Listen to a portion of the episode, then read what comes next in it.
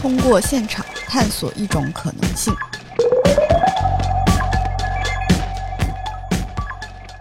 Hello，大家好，这里是林相 FM，我是安妮，很久不见啦。大家好，神马，白酱，我是恶霸波，对，啊我，们今天又有我们的呃，感觉也是快成为半永久嘉宾 的呃恶霸波，是哎唐朝系列第三集，第三集了，啊对对对，第三集了。然后我现在可能声音有点不太一样，因为我戴上了牙套，最近说话有点不太利索，大家包涵一下。嗯，没事儿， 对对听不对。太出来，然后我们这一次聊的这个电影是。幼僧嗯啊，又是神马推荐的这个， 对，又是一些重口味的电影。哎没没没没没没没 没，没哪重口味，就是有一点点的情欲感而已、嗯那就不是情欲那了，都运动 了，你自己都没有印象了，啊。对啊，我就哎，我这一般对情欲的画面都不是特别关注。你别闹了你，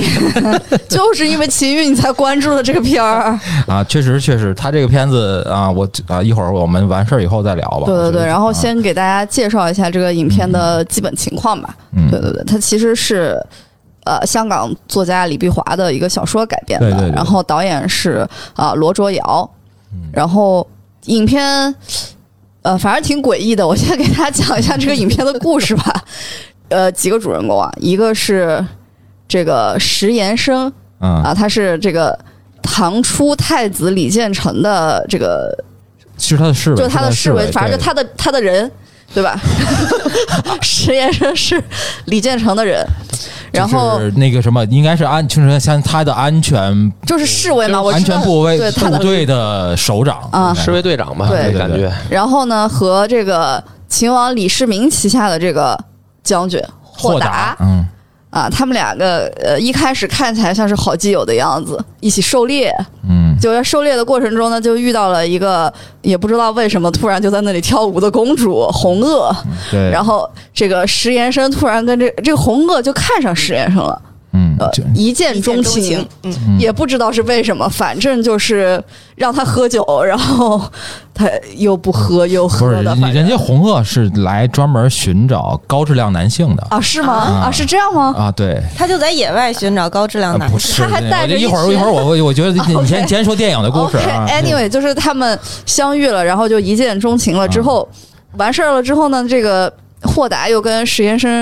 说这个有点事儿找你，晚上聊聊，对他们俩就在黑暗之中聊了聊，在某一黑暗天，之中聊， 对 就是去他们家聊了聊，那也是黑暗之中啊。 点着蜡， 对呀、在他家点着蜡烛聊了会儿，聊了会儿就说这个过几天有点事儿，你就在那等着，你不要出殡。 然后他就啊他就说好的，然后他们两个也不知道为什么就相互在那儿搞那个血还是什么的， 就是有一个仪式，就是相当于他俩就这个嗜血为谋了还是怎么着的。然后完事儿了之后呢，实验生就没去，结果那天他的主子就被杀了，嗯，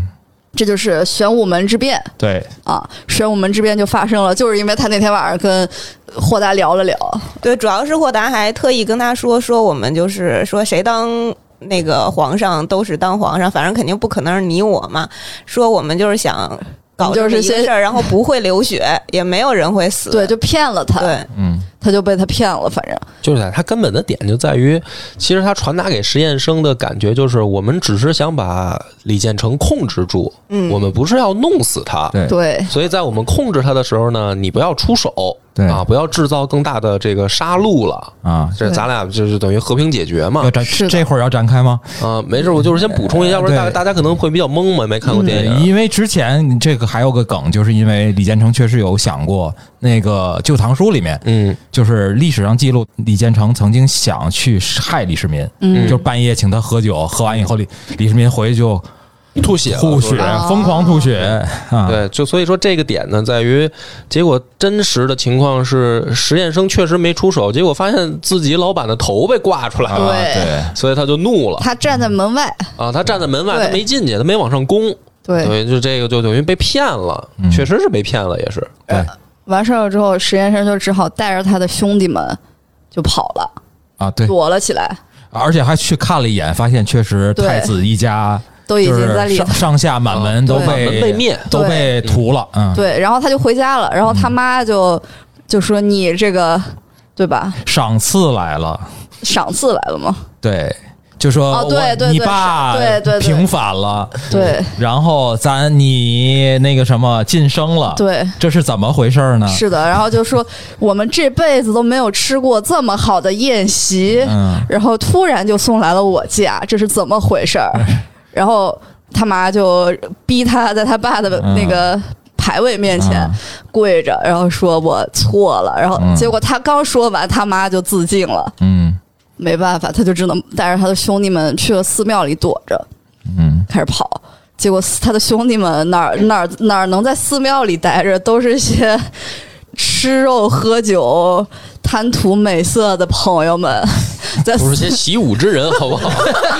就是怎么让你描述的一帮废 物，他们在电影里描述的是这样嗯， 饥渴的不行。嗯，不是，先说是饿，我觉得它里边最重要表达表现是一个，因为他们不就是有一场戏，就是大家那儿画地图，你看，嗯，南边 有谁，北边有谁，啊然后说着说着话，每个人都肚子都咕噜咕饿了噜嘛响，说你嗯稍等啊，我先出去一趟，就是去寺庙吃 不饱啊，对，让人够。过午不食。对，嗯然后就一个一个就开始扛不住了。 对，关键那小和尚还挺肥，对，就是他们他们在一个小和尚的监管之下，嗯就把小和尚给带坏了，对，一个南城口音的小和 尚，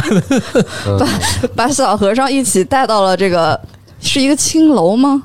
呃，其实啊，对，算是算是算是，对他们就反而又去那儿但大哎这。个时候，红萼公主已经来了。对，就大哦，是实际上是红是红萼对来啊是红萼就是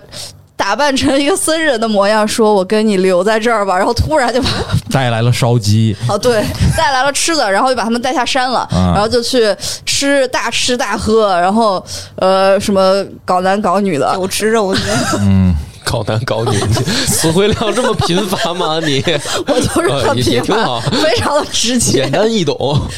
这个时候他发现自己被通缉了，嗯他就很生气，啊然后就回去的路上了嘛，就开啊始。也也不叫生气吧他，也蛮生气的，就是啊本来要搞着搞着就 不搞了，啊，好的，就是就就停止在那里了。他们就准备往我觉得回听走，安妮叙述这个故事比看那电影有 意思多了。 不是，我是觉得这误会更大了。是 行不行吧？我一会儿我来拜吧。然后反正就往回一群一群人就往回走，嗯在往回走的这个路程中就。本来准备跟这个红萼公主告别来着，嗯刚一告别，一转头就发现追杀他们的人就来了。嗯来了之后，红萼公主为了救他们，就被敌军弄死了，嗯他，们就很伤心。他就一他就一个人又兄弟们也都战死了，兄弟兄都弟对对战，对都都战战死了了，都主要是就里边还有个二五仔，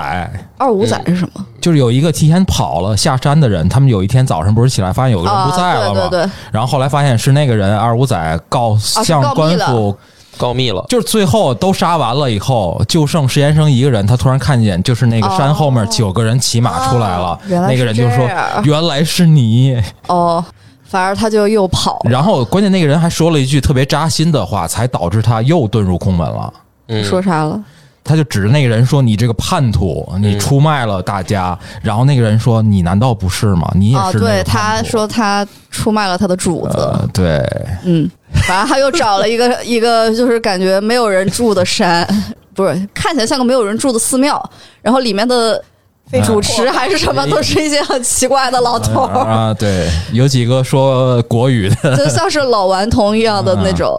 他一心就是我要修度，呃，我要就是怎么着，排除我内心的杂念。然后老头就说：“你别想那么多，吃饱了再说。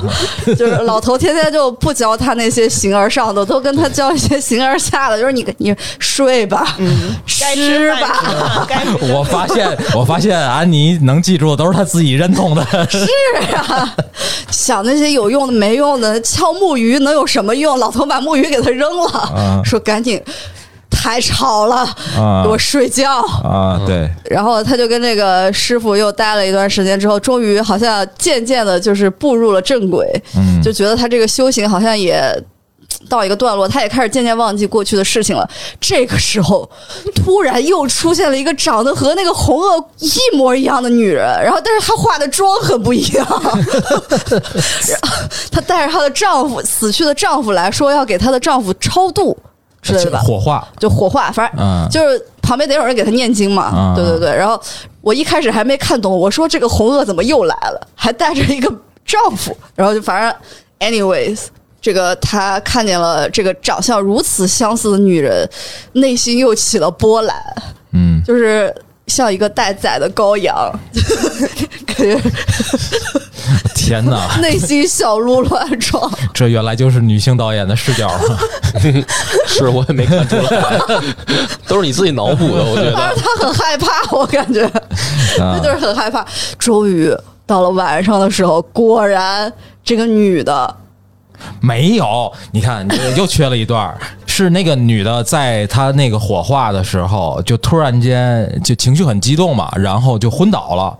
她就本来想自尽啊什么的，然后昏倒了，然后那个老和尚把她，所以把她留下留宿了。哦，然后留宿的时候说给她呃，比如说艾灸应应该是类似艾灸的方式，哦对对对给她穿回来，然后然后在那个给她穴道上去那个说说是帮她化解化解心神，哦，对我忘了这一段，然后就跟我让说说你守着他，然后要弄那个要弄六换六回药，然后才能好。然后那个哥们儿在那儿摸来摸去，各种闻来闻去她。其实没有摸来摸去，她真没摸来摸，这段我记得，她只是闻来闻 去。对，闻来闻去，就是然哎后那女的她离醒了，说离你那个不是女我的的出家背人。非常的近，虽然我不知道艾灸的时候为什么是那样的一个姿势吧，但是就是也蛮奇怪的。嗯，艾灸一般你不是站在人的旁边给她艾灸吗？她不是，她是从后边啊儿 给她艾灸的。嗯，反正就是艾灸到一半儿，那女的就醒了。对，可能是陈冲的后背比较宽啊。你不要再这样了，她一直 body shame 人家。 哦，没有没有，没有然后那这个她叫清什么夫人，她叫清瘦清啊瘦，清寿夫人那个字儿不太认识。清寿夫人突然之间就醒了，之后开始对她进行了一番，就是这个幼僧在这里终于，嗯，嗯，有所体现。嗯对，有所体现了。这个毕竟小白酱看到前面一直很困惑，这个到底在诱怎么诱他了？因为对刚开始看电影，我问翠老师是这什么片儿，他直接告诉我这是一情色片儿。然后就很期待的， 对，然后我很期待的打一直开在电等影，看到三分之二，我我还在群里我说这个电影是个情色片儿。对，就是情色片的片段在影片的最后终于出现了，嗯但是没想到运动到了一半儿，我们觉得是 S M 的情节出现的时候，哇，你啊，行吧。但其 实等一下，等一下，等一下，你为什么错过了那个里边最情色的嗯剃剃度度的对那我也那觉得那场那个话好那场情戏？色是吗？情色吗？是他醒了以后，那个女的好像其实他们俩对话不多，那个女的只是说你不是个出家人，你看起来不是个出家人。然后那男的就很可，其实是很害怕，他然后就是跑了，慌张，就跑了。然后那个女的是后来说转天他她要说，他要出家。对我想剃度然后留师下傅，师傅说他不会剃，对，而且师傅说我这这谁呀、就是我们这儿这什么人都收呢，就是就不愿意。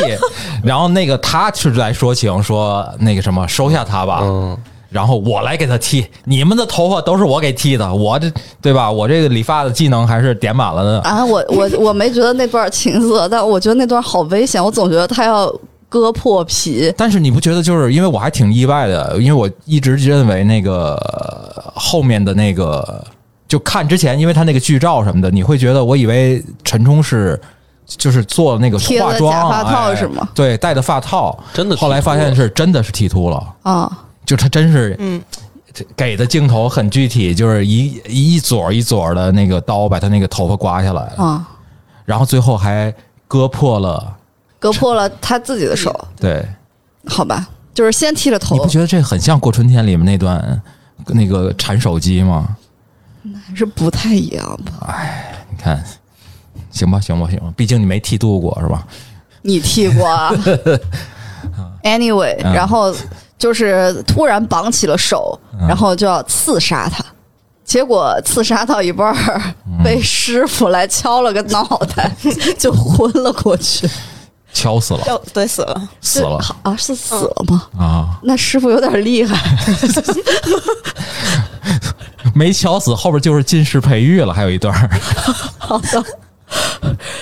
敲死了之后，张丰毅所扮演的霍达嗯，来了吧？对，因为禽兽夫人其实是只是霍达派来的刺客对，所以杀就手啊是这一段你可以来阐述一下。啊，没没没没没，我觉得后面我们聊原著的时候，我觉得原著里会交代的更对清楚一些。反正就是最后又爆发了一场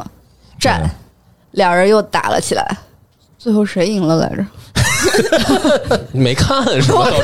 直接就是我看了，我就后边不对太你这真是按情色片看，都是快进着哦是看吧？的。关键不没有我没看有，我完真了，的我真的没有快进。嗯， 是那个谁，那个霍达死了，然后最后就是被一斧子砍在那嗯个。哦，对对对，他们俩他拿了一我个那个什么，准备两个人攻击的时候，没想到，呃，他拿了一个斧子直接砍在了他的脖子上，然后这个故事基本上就结束了。嗯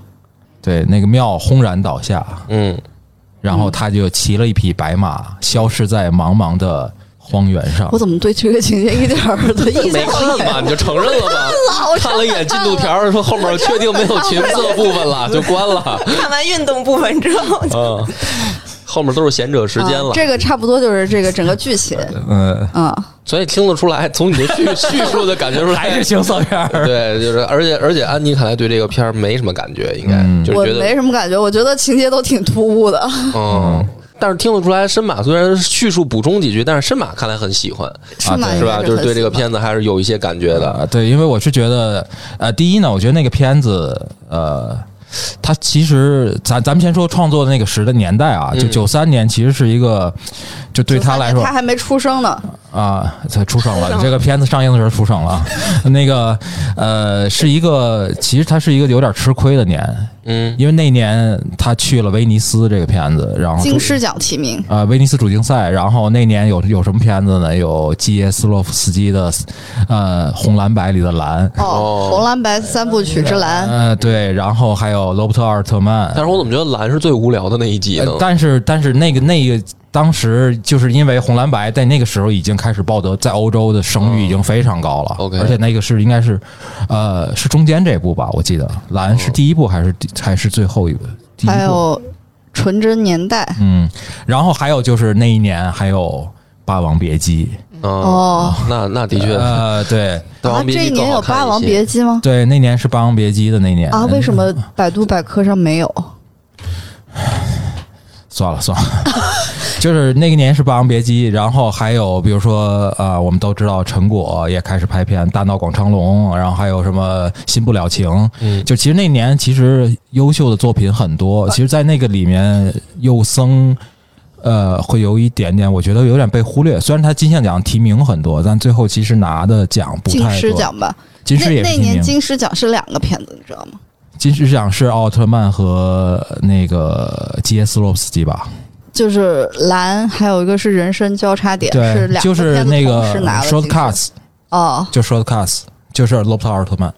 就所以就是，我觉得那年是大师还有佳作扎堆儿的一年，所以他其实有点被忽略了。嗯，但是它其实是个挺有趣的片子，包括就你刚才说那个，就是那个里面演实验生他妈的那个演员，其实是卢燕。对，对，就是我觉得这个片子整个的演员构成，包括主创啊叶锦添、刘以达，我觉得都其实有很多可以聊的地方，包括。阵容还挺强啊大的。对罗卓瑶跟方令正这对创作组合，我觉得其实也有很多值得聊，所以我觉得这个片子是一个在香港的那个电影创作里也是个很重要的节点，就是九三年， 《霸王别姬》没有去威尼斯，去的是戛纳。没去威尼斯，我是说那年《霸哦王，别但是姬那也是李啊碧华的小说嘛，然后也有张丰毅，而且那年就是在就是在华语电影里，《霸王别姬》显然是那个就对基本上吸收了所有人的关注的那么一个电影对，所以其他的作品基本上光芒都被它掩盖住了。嗯，就是因为我觉得这个电影吧，它其实为什么我们觉得很突兀，就在于它太不模糊了。就对于电影来说，如果你不够模糊，就不够艺术感那么高。其实《霸王别姬》呢，你别看故事也挺具体的，但是它其实它从头到尾啊，反正我小时候看的时候，我觉得最关注的，我觉得这俩人到底是不是同性恋，但是其实没说，嗯，其实没说，就是他模糊掉了那对，个，它模糊掉了。那这个就是说，它的这个一下整体的感觉就是嗯更上来了嘛，对吧？故事也很具体，但是这没告诉你这是俩同性恋的事儿啊，嗯，所以你就会就觉得很模糊。但是这个幼僧呢，他不模糊，他每一个事儿都具体到都让你觉得突兀了，嗯就直接非得怼在你脸上，告诉你，就是说这事儿就是这么发展了。嗯没有任何猜和脑补的空间了，对嗯，吧？其实它里面有一些东西，我倒觉得没必要拍。嗯，你甚觉得哪段儿会？就是比如说他们去这个呃下山以后，公主来找他，然后公主在那儿还跳舞啊什么这些的东西，嗯我觉得就是。其实我可以觉得把这个女性角色，如果啊，我我以我的审美角度，我觉得她可以拍得更含蓄一点儿，嗯，嗯就是你公主表达的这么对 这么明显，没就她就很突兀了，就是你为什么？对，为什么你去爱上这个男的了？包括后来这个刺客也是，公主爱的很突兀，刺刺客杀的也很突兀。这个刺客好像前面这个又是老公，又是要跳火自焚，对吧？然后又是想出家，然后最后突然是一刺客。对，那你前面这个戏就是跟他最后的这个动机好像没贴上就，前面搞那么多事儿干什么？对啊，那你可以一上来就是，比如说。对吧？就公主那段儿，你可以含蓄一点儿，没有必要在妓院里还跟她一块儿跳舞，还吃喝玩乐。就是我就是喜欢你，我就跟着你也行。最后我为你付出生命。对，然后最后那个刺客就是青寿夫人，这个你也可以前面没有搞什么又又哭丈夫，嗯又剃度，你就上来你就色诱他，对，然后你就要色诱的时候杀他，就对嗯这个也可以嘛。就是他他就他好像其实没有前面那些必要。呃，我觉得这个可能就得提原著了，嗯因为因为因为幼僧其实是李碧华的，他有原始的有原始的文本的嘛。嗯，那在那个里面，其实他交代的我觉得会更清楚一点。因为第一呢，其实第一段就是我们里面不是留言，我印象比较深刻有两段舞蹈嘛，就第一开场的那一段舞蹈，就是狩猎之前那段舞蹈，那段其实是《兰陵王入阵曲》。嗯那段舞蹈里面的啊，这《兰陵王入阵曲》这个原始的舞蹈，应该是一个男子的一个戴着面具的独舞。嗯呃，在原始的小说里面呢，呃，那个红萼是那个戴着面具的人，哦他出来就是来挑选他中意的男子的，哦，他就是真的哎是啊来他是来挑选的，妃的，他是来挑男人的，嗯就是所以呢。呃，他是假扮那个那个舞者，然后哦挑男人，所以他看中了，在后面就打猎，把那个鹿打死，就是胜利。然后，所以他一眼就相中了这个实验生。其实是有那么一段在那里头，而且后来你那个安妮老师刚才没讲的一段，就是就是其实他从那个宫里头逃出来的时候，呃，其实那个红萼有去救过他，嗯有去救他。就你记得中间还有一个扔在地上一个牌子，上面写着公主的名字，那个里我面不记得。啊，在就是他给的很隐晦了，但是这是一个很就是红萼其实有去救过他。他一开始在原始故事里头，他是他去里面，其实上是跟霍达的部队又重新起了冲突，因为他觉得我被骗了，嗯，我要去。啊、我要去这些不对，我得，我得，我我得，纠我正得，我得，他我得保卫那个太子的家人啊，就是就是这些这些上下的人，然后他要去跟他们杀，杀的过程中，最后其实他是孤军奋战，然后他就被困住了。嗯困住的过程中呢，他被绑了以后呢，这个时候突然间红萼来了，红来了，说是说是那个秦王有令，说让我去压着他去那边，相当于去他要单独审他，然后就把相当于把这个人从那个从那个万马军中给救出来了。出来以后，他就说：“他说他还跟他说了，他说你看我现在都这样了，我只能跟着你走了。啊，嗯就我已经、啊这个我已经我回不这句去话了我，记得我也回不去了。当不成公主了。我已经当不过，而且他之前他进去之前，红萼还在门口拦了他一下，说你别进去了，嗯然后他没听，你知道吗？我不听，我不听。 啊，对，他就又冲进去了，所以他就是一来二去，他救了他好几次，嗯然后还有最后，那他又折腾了一通，又回趟家啊之类的，折腾完一通以后，红萼还给了他一个牌儿，说你拿这个牌儿出城，然后能保你安全。就所以这个过程中，其实红萼反反复复的都是想跟他走，然后这个实验生就一直跟他保，一开始是想不想连累他，嗯后来就跟他说我也不能答应你什么，咱们就是兄弟姐妹吧。 就这在原著里是有这么一段话，所以后来红萼相当于是伴着书生又去，相当于又去找他了，是是这么有这那个么，红萼所以他们是之间的这个。这个情感纠葛其实是在李碧华的原著里就是面是个写得很还蛮重要多的的一条主线，对，所以红萼是谁谁的姑娘？是李世民妹妹，是李渊的众多的孩子中的一个，所以他说这十九哦公主嘛，哦因为李世民跟后宫嫔妃应该是生了很多的孩子哦，李渊啊，啊，对，哎，不李渊，李渊，李渊，李渊，李李啊 渊，反正历史记载的倒也没那么多，嗯，而且这个我觉得他整个的电影的核心其实是玄武门之变，对，就是他整个这个实验生，他一生在想摆脱的就是这一场谋杀嘛，嗯这一场他主人被谋杀的这个事件。可是这个玄武门之变呢，就是在整个电影的比重里面，因为放的太少。嗯嗯就是导致说困扰这个人一生，就是他想去出，一开始他是放不下，让他在寺庙里他也放不下，嗯然后到最后，他转变成就是说，我想去寺庙了，我想放下了，就他这个心理纠结的过程，是因为玄武门之变。可是玄武门之变呢，表现的又太快了，嗯就让大家就是、是不是大家就是当导演可能会默认为大家都知道玄武门之变是怎么有回事可儿，嗯能。就比如说像我就不知道，我嗯，所以这这可能是个创作选择。呃一会儿我你先你先介绍一下玄武门之变，我觉得这个是个很对重要的人物命运的背就景。是玄武门之变呢，这个事儿在在历史上来说是一个很重大的事件吧。虽然大家都知道这是一个兄弟相残的故事，但是它其实里面有一个很庞杂的历史背景，也是有很多的矛盾的集合。这当然第一个最为大家熟知的，就是兄弟夺嫡争位的这样一组嗯矛盾，就是李建成、李世民、李元吉三兄弟去争位，产生了很多谁是谁非，对吧？因为大家普遍怀疑李世民修改历史，嗯对，就是说这个修改的成分里面有几点：第一个，贬低他哥的功绩。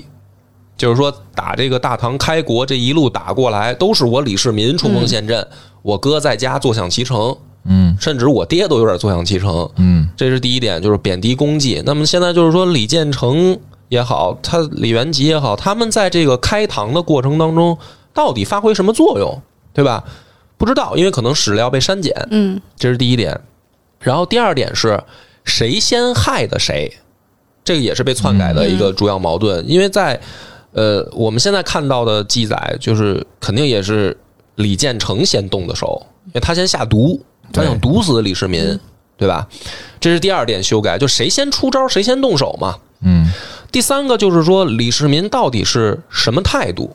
就是说，我是因为我哥要害我，所以我要奋起反抗，还是说我迫不得已？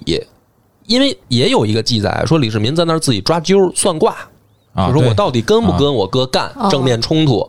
对吧？然后最后是他手下的这个大将过来说：“你他妈还算个屁呀、这会儿还算命，嗯你怎么这么这么这么这个嗯少女心呢？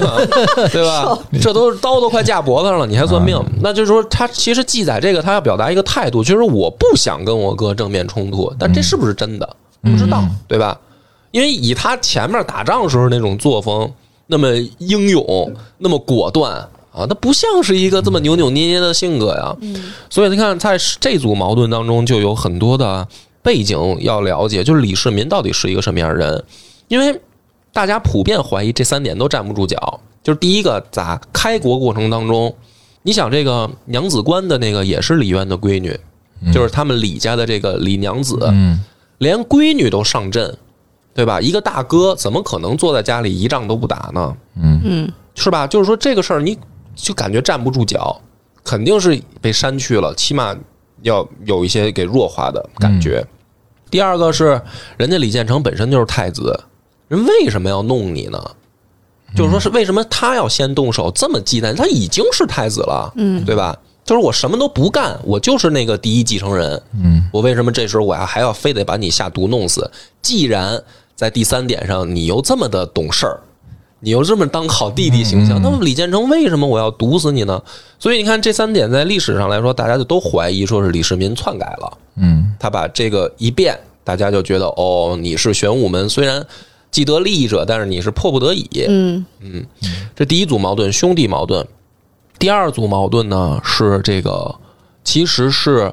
关陇集团跟山东群雄的矛盾。嗯就是李唐发家，他在这个关中嘛，就是原本的这个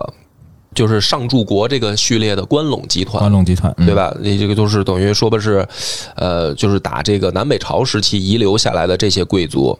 但是他打到关东以后，他其实李世民的部队里面大量的降将，比如说咱们熟悉的那些什么呃瓦岗寨的那帮人，嗯是吧？王世充的那帮人，嗯啊、这这这这些就是降将。嗯然后这些降将呢，实际上你去看这个凌烟阁功臣的时候，甚至你去看这个参加玄武门之变的这个跟着李世民的十个人里面，已经有接近一半的比例来自于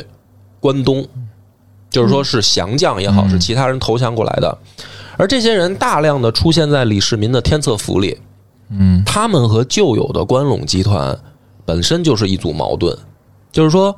我们这些人本身不在李唐的那个嫡系序列里，关陇集团的贵族序列里，我们想出头，我们想上位，我们就必须要借着我们新主子往上爬。所以在这方面，有的时候就是说，如果你相信李世民念着兄弟情，但是这帮手下也不允许他念。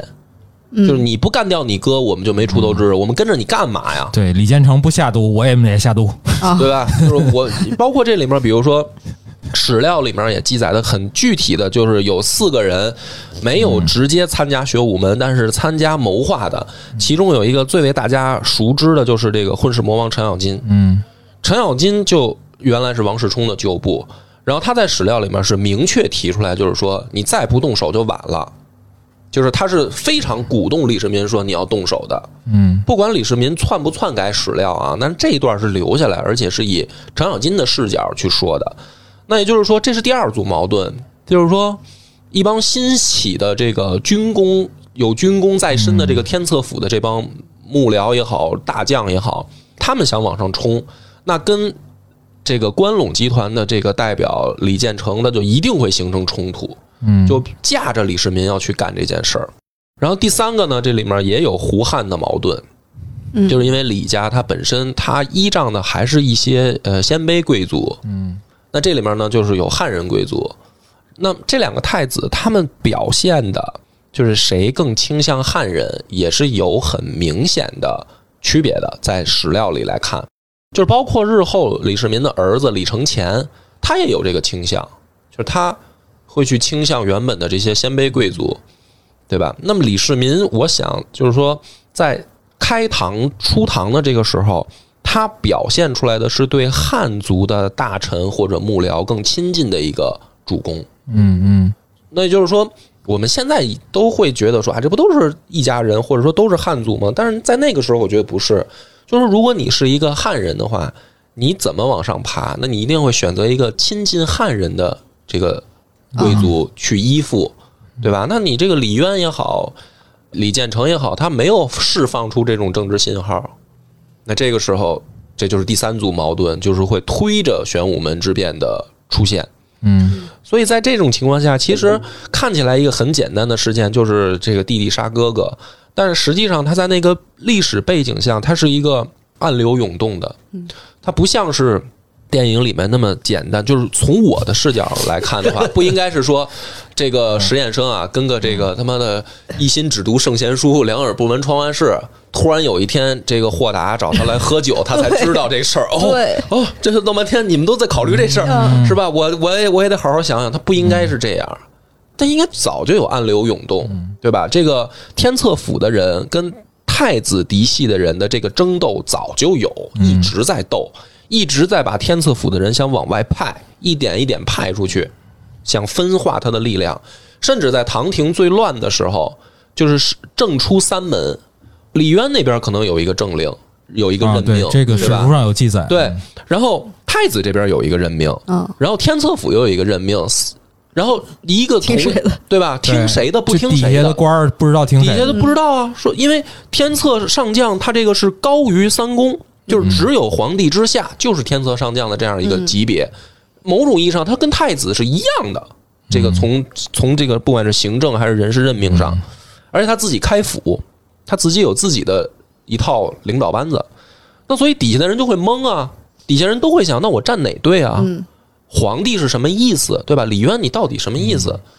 按理来说，正常汉家的这个传统概念说，你定了太子，你就应该把其他的这个皇子去尽量抑制他的势力发展。结果李渊也没有这么做，反而也给了天策府很高的权力。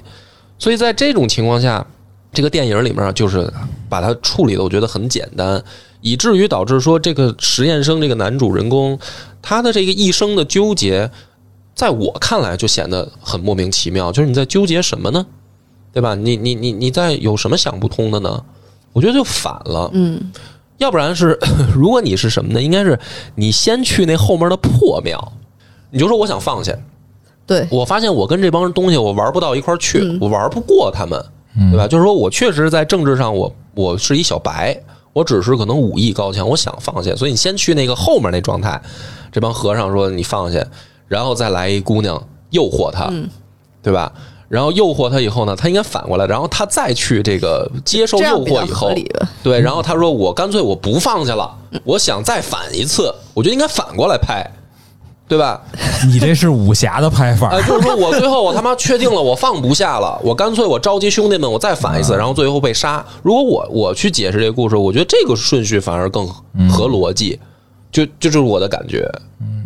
当然肯定跟李碧华这个老妖婆的那一套肯定是 肯定是不一样的。对，李碧华每次都是那样男男爱爱的那嗯对个他他他东西，西很诡异，都写的很诡异。嗯，对我我呃，我会觉得啊，就我先补一下你刚才说的你那你个，说说我会觉得就是其实还有一个我能感知到的因素，就是我觉得可能当时跟唐跟突厥的关系吧，我觉得嗯因为当时突厥还是个很强大的存在，嗯就是其实我觉得，之所以我说我们说说，不管李世民怎么篡改，他在他在当时的那个呃，在朝堂上的军功很大，这是不争的事实。而且他手里头拿着，应该是当年啊、呃、唐里面最精锐的部队，他手里头掌控，我就否则不可能有这个天策上将这样的一个任命出现。嗯，对，然后呃，我会觉得其实对突厥的态度可能也决定了就是后面这个政局的走向，这可能也是个决定，就是外部的这个压力，因为当时唐初的时候，唐还不像我们后来想象的那么强大。是因为李渊在起兵，这个可能很多人不知道嗯那段历史，就是李渊在起兵的时候，实际上力量不够，对，所以呢，他去联合了，联合突厥去打隋朝，对对他其实是属于这个隋 奸，对，而且他还扶植了一个对一 傀儡皇帝，对扶持傀儡皇帝啊。然后在这个过程当中，史料上还是有，我觉得有篡改，我觉得应该某种意义上甚至向突厥称臣了。就对是有可能李渊的这个嗯这个做法，要不然凭什么人家给你这么大量的资助？嗯，所以在这个情况下，李渊自己在史料上留出来的也是经常感叹说耻辱，嗯就是说我向突厥去合作这件事儿是我的耻辱，我以我想报这个仇。那这个神马确实说的对，就是说可能对突厥来说，给初唐的时候一直形成一种军事压力对啊，那就需要有一个说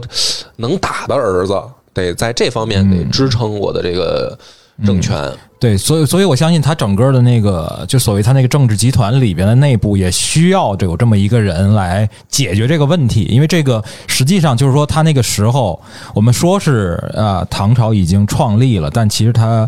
呃以当事人的角度看，这并不稳，嗯，而且其实像王世充啊之类的，就很多地方的割据势力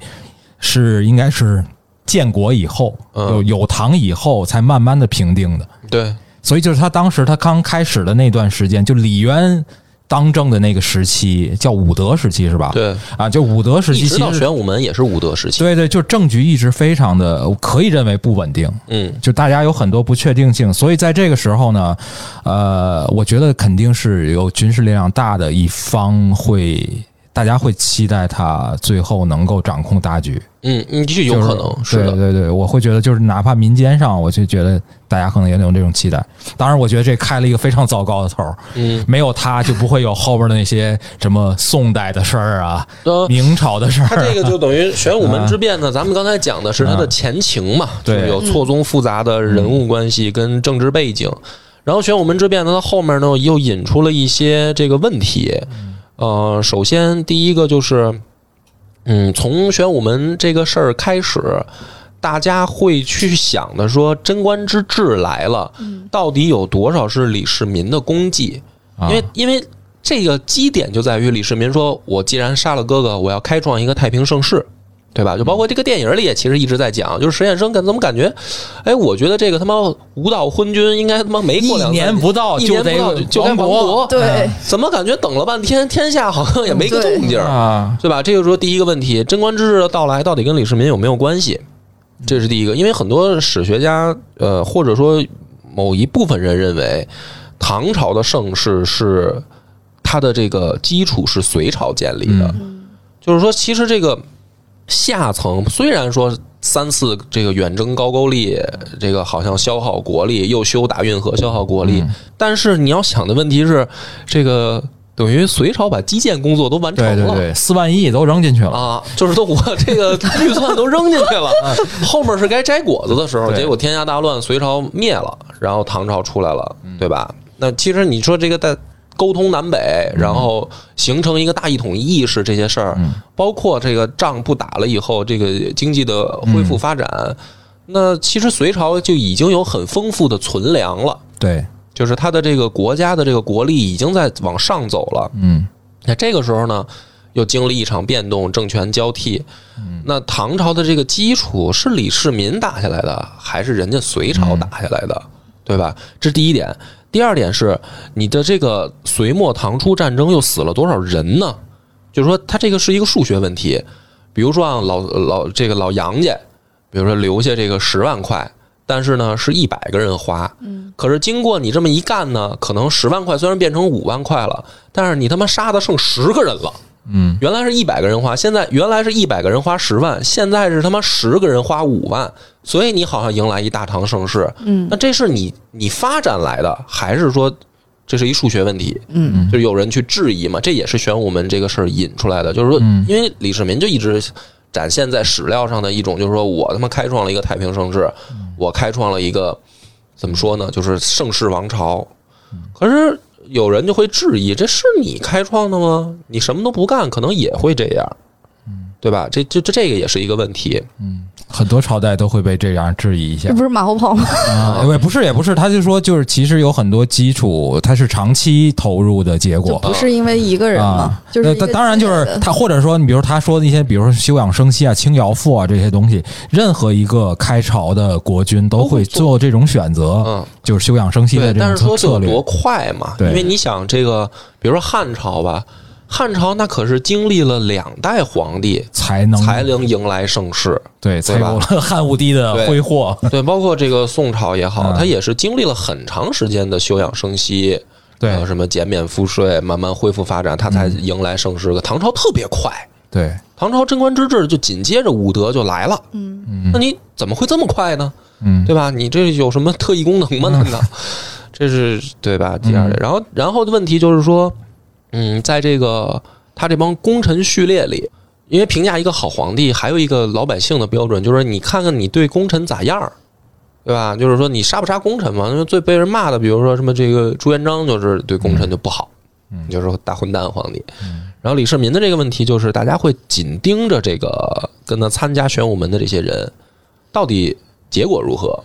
然后发现基本上啊，除了这个侯君集，嗯是因为后来牵扯到李承乾的谋反，然后惨死。其他人啊，还有一个长孙无忌死在算是死在武则天手里。除了这老哥俩，其他人基本善终。嗯，那就是说，这也是玄武门的发生以后延续出来一个问题，就大家会盯着你对功臣怎么样，尤其是盯着凌烟阁那二十四个。当然，因为后来扩充凌烟阁，嗯就是会盯着那二十四个，然后这十个人里面，其实跟着他发动玄武门的只有四个进了灵验阁啊，就是有六个都没进。啊，那所以就是说，参加这个，因为你看电影里面会解释的是，这个霍达从此就蹦跶起来了，就因为参加了这个玄武门，呃，参只要感觉沾上这事儿的，就牛逼了，就日后在大唐就牛逼了，对吧？但实际上历史上好像也不是，就是你看十个跟着他干玄武门的，还有四个参与过，就是拢共十四个，啊，其实只有一半儿进了凌烟阁，剩下还有一半儿在李世民有生之年没进，就后来续进去的。嗯，那就是说这件事儿对于当时来说是一个多大的影响呢？就大家对于这件事儿来说，就是对于李世民来说，发动玄武门这件事儿是一个说逆境中求生，还是一个说其实没有什么难度，黄袍加身，黄啊袍加身赢定了。嗯，对吧？就是这个是根据他后来功臣的这个结果嗯来去延伸的一个问题。所以你看，这个整个一个玄武门，它其实之前之后都有一个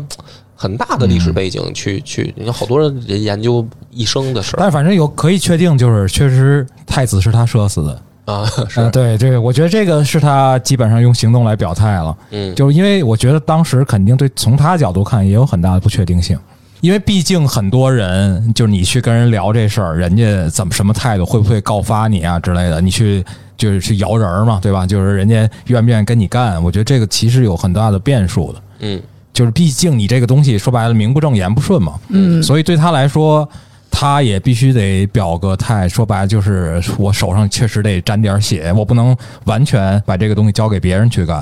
嗯而且我觉得谁也不会去替他顶这个，你毕顶这竟个是嘞杀太子，对嗯毕竟是嗯我觉得也就尉 也就尉尉迟恭这种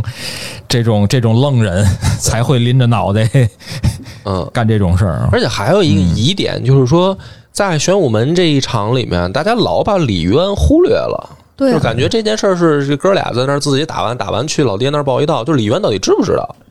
嗯啊，而且而且你想，他那个当时有人去去猜测他的那个皇城的那个地图，嗯，就是说发生玄武门这件事儿，因为外面整个都杀起来了，不是说咱一关门打狗嗯就完了。李建成的部队马上也进行反击，然后跟这个李世民的部队进行了这个就大规模武装冲突。而这个时候呢，其实李渊待那地儿离得不远，嗯，然后你这边出这么大事儿了，他还在那儿划船游湖，对他不他听不见吗？就是，然后最后就是李世民跑过去，好像就是说逼宫，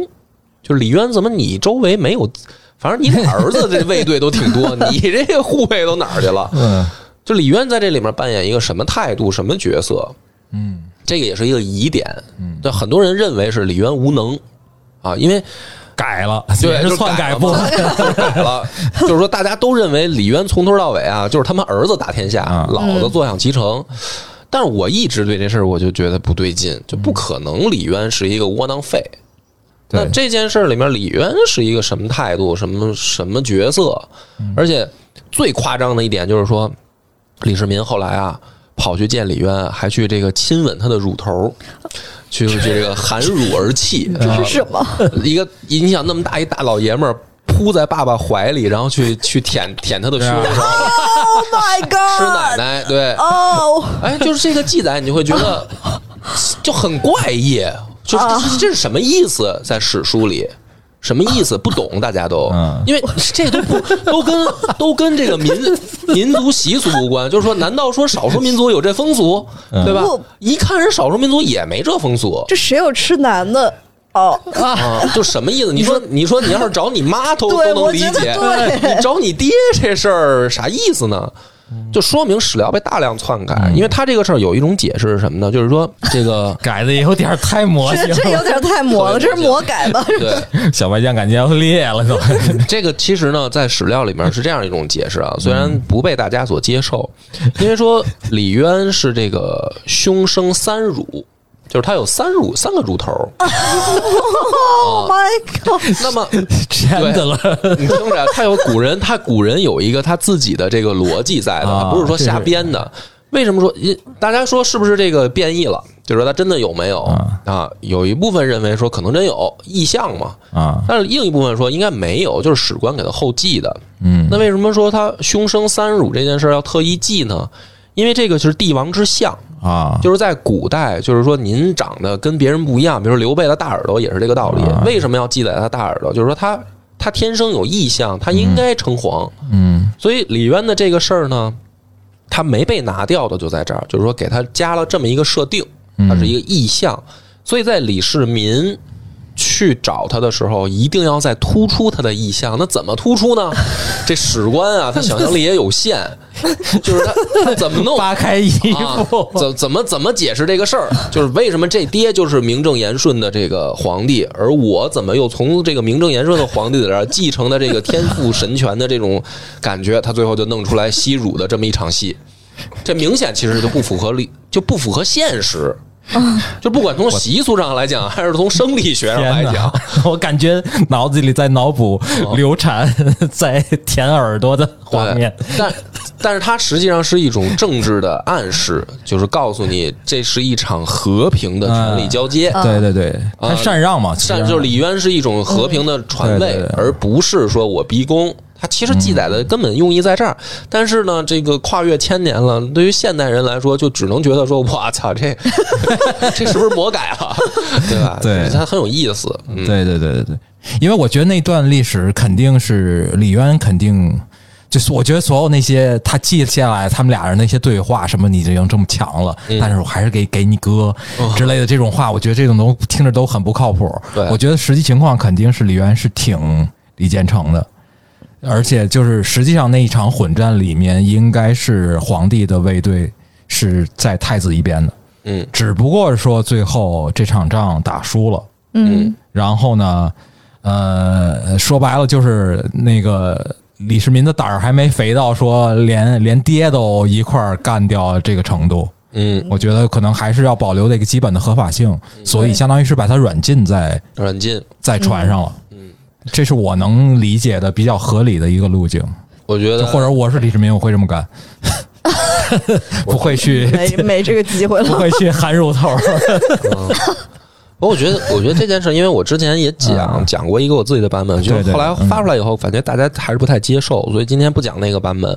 我感觉啊，就是说李渊也好，李建成也好，他们还是代表关陇集团的这个核心利益的。嗯所以说，在这场争斗当中呢，其实是。呃呃，兄弟俩进攻的这个根本由头是因为这个呃诬告对方睡了这个皇帝的女人，啊对嗯，后宫对就是说这个说李建成太乱了，说李建成淫乱后宫，李世民告状。嗯，然后今天本来去的目的是说，我们到爹面前当面对质，啊，有没有这个通奸这事儿嗯啊？在这样的情况下，可能这个李渊心情很放松。就如果这是真的啊，如果说现在留了下来，这是真的，因为是把等于把他骗进来，把李建成骗来的嘛。那在这个情况下，我觉得其实在这个你看人的这种，就是说怎么说呢，心态上来说，还是李建成强于李世民一头的。嗯就是李世民去诬告，然后我以一个就是我跟老爸打小报告，我揭发检举哥哥他妈偷家里东西了嗯啊的这种心态去，那起码在这个时候，在军事力量上也好和政治力量上来上，李世民是没有足够翻盘的这个怎么说呢？就是说必胜的信心的。嗯也就是说，关陇集团，我觉得应该还是站在李渊和李李建成那边。嗯但这一仗就是说打赢了，嗯那就重新站队，就是你们再选啊！我老爸已经被我说服了，因为你死了嘛，大哥死了，嗯，一满门都被我灭了，你没有那个选择的情没况下，有接班人了。没有接班人了，你怎么选？你要不要选我？那这时候可能李李没健得选了。就没得嗯对，选啊了，顺位第二个就是他了。对对啊，那这时候可能所有的贵族集团才说啊，那我嗯们就跟着这个老二吧。我觉得这个才是比较符合事实。然后最后老嗯爹一看说，嗨，其实呢，这个情况下他已经能替代我了。嗯对吧？如果说，比如说这时候关陇集团说：“我操，你弑兄，对吧？你你你混账，你无道，就必须得弄嗯你。”那这个时候可能李渊就会另一个态度，对，嗯但是可能发现也没人支持他，嗯，那这就没办就是法第了。二个秦朝就出现了。嗯， 如果是那样的话，但这个就都是大家猜测嘛，嗯因为我觉得毕竟史料不真，对对可能对，咱们就只能猜，就是各种各样的版本，每次可能都能聊出来一个不一样的。嗯嗯，而且我觉得后世的很多朝代也在帮他美化这段历史。嗯其实就是说，因为呃，可能直到近代，包括我觉得现在当下吧，我觉得其实整体上对李世民的评价都是正面的。嗯，整体上是正面的。你看，就是比如说这段史实，其实我查了一下，真正在电影里面出现这个这段史实历史历史时期的不多，嗯电视剧很多，嗯嗯，但一般电视剧都是以这个贞观之治的这么一嗯个大的主题下面去讲这段，所以肯定还是要把它往正面对，去讲的。所以其实其实大家也都在迎合李世民给出来的那个剧本，嗯嗯就是大家去，就是说，因为因为毕竟好时代，对吧？我们都希望有好时代，对，咱所以呢，我们觉得啊、你前面的这点儿那个稍有瑕疵，但是你是正当防卫啊，对，嗯呃这个都是可以理解的。就是老给他弄成一个防卫过当的感呃觉。对对对对对，就是这个失手把兄弟兄弟给干掉了。嗯，但是我是觉得这个开了一个非常从这个。对吧？中国的这个就是所谓的这个皇权政治的这个历史上，是开了一个非常糟糕的头儿，所以后面反复的上演。你前面比如说曹丕的那种事儿，嗯就是其实还好，你曹丕自己是老大，人家自己是嫡传，嗯所以他去，比如说他去排挤一下弟弟啊之类的，我而且最后也没真的把他怎么样对，也没怎么着。这啊个人家这个曹植活挺好，啊、对啊，而且还给报那报了留得大名，曹丕反正写的诗没人记得了，这个对对，我会觉得就是呃，但后面可是出了好几次类似这种夺嫡的事情，呃，是就是因为他提供了一因种为合理司合马法家，先先耍混，哎，对。司马家这个太混蛋了。啊，对，就是说，就是就是这个，我就觉得这个开了个，就是说，哥们儿上去，最后给你们一个盛世，给你们交代一个盛世，这一切都 OK。嗯我觉得他其实提供了一个很糟糕的一个其实先例大，家都觉得自己可以呗，呃就是也也不是，因为有的人确实最后也成了，嗯，就是就那明是那就个朱棣明嘛啊朝朱棣也是这样嘛，就是说我我虽然把我侄子给哎赶跑了，嗯啊，但是我带来了这个永乐盛世嘛，对对，那你们怎么评价？你们也没什么好说你们也的。没什么好说的吧？对，嗯就就是就跟宋代也有，算是对吧？嗯，宋代反正就是。也是，包括南宋也是，就是说我我我治理挺好的话，你们就别说我出身问题对，啊。就是虽然我不是那个顺位继承人，但是嗯我们家都在他妈北边放 羊呢，哎那 你对吧？你你也甭管我怎么，我是不是第一继承人了呗？嗯哎，对对对，对我我是觉得这个呃故事我们。因为对我觉得那个什么，俄巴波在他自己节目里其实详细的聊过一期，我记得，嗯我那期的视角，我就觉得说，会不会比如说少数民族有这种兄弟争位，就是比谁劲儿大的这个传统潜潜在意识啊、啊，蒙古有是吧？元朝元朝是哦嗯这样个游牧民族一直都有，啊应该从很多匈都奴有就吧，有嗯嘛对，啊，从匈奴就有嘛。但唐呃隋这还其实还挺中原王朝的感觉的了。虽然中原王朝，嗯但是就是说你上不上武嘛？嗯，你上的是哪一种武嘛？因为李世民后来也是。他就是他们，其实是很这种少数民族的那种尚武之风还在的。他自己嗯也在大殿门口弄一个演武场，嗯啊，李世民亲自拣选这个武士，教人射箭。嗯你说中原皇朝皇帝谁干这事儿啊？嗯，对，对吧？都是这种带游牧色彩的这个政权，他才干这事儿。嗯嗯就是我我弓马娴熟，这是一个咱这怎么说呢？看家本领不能丢啊。嗯，那我皇帝亲自带头吧。嗯，但是你看这个中原王朝的这个就是深受儒家影响的皇帝，不是特别自己亲力亲为这件事儿吧？嗯顶多说我打打猎吧，对，顶多这样了。嗯，嗯，反正你看满清的时候也是这样，嗯嗯嗯也得弄这个，咱得射箭，那是他游牧民族的这个影响在嘛。嗯嗯所以嗯大家老说说这个唐朝不是汉人，是李家都是汉人，这个很多迹象表明他没有完全汉化呢，他身上还是带着少数民族的特色的。嗯，胡人气很足啊、啊，那么就是说呃游牧民族怎么处理这种事儿？游牧民族跟汉族不一样的地方很多。首先，这个拳头大的说了算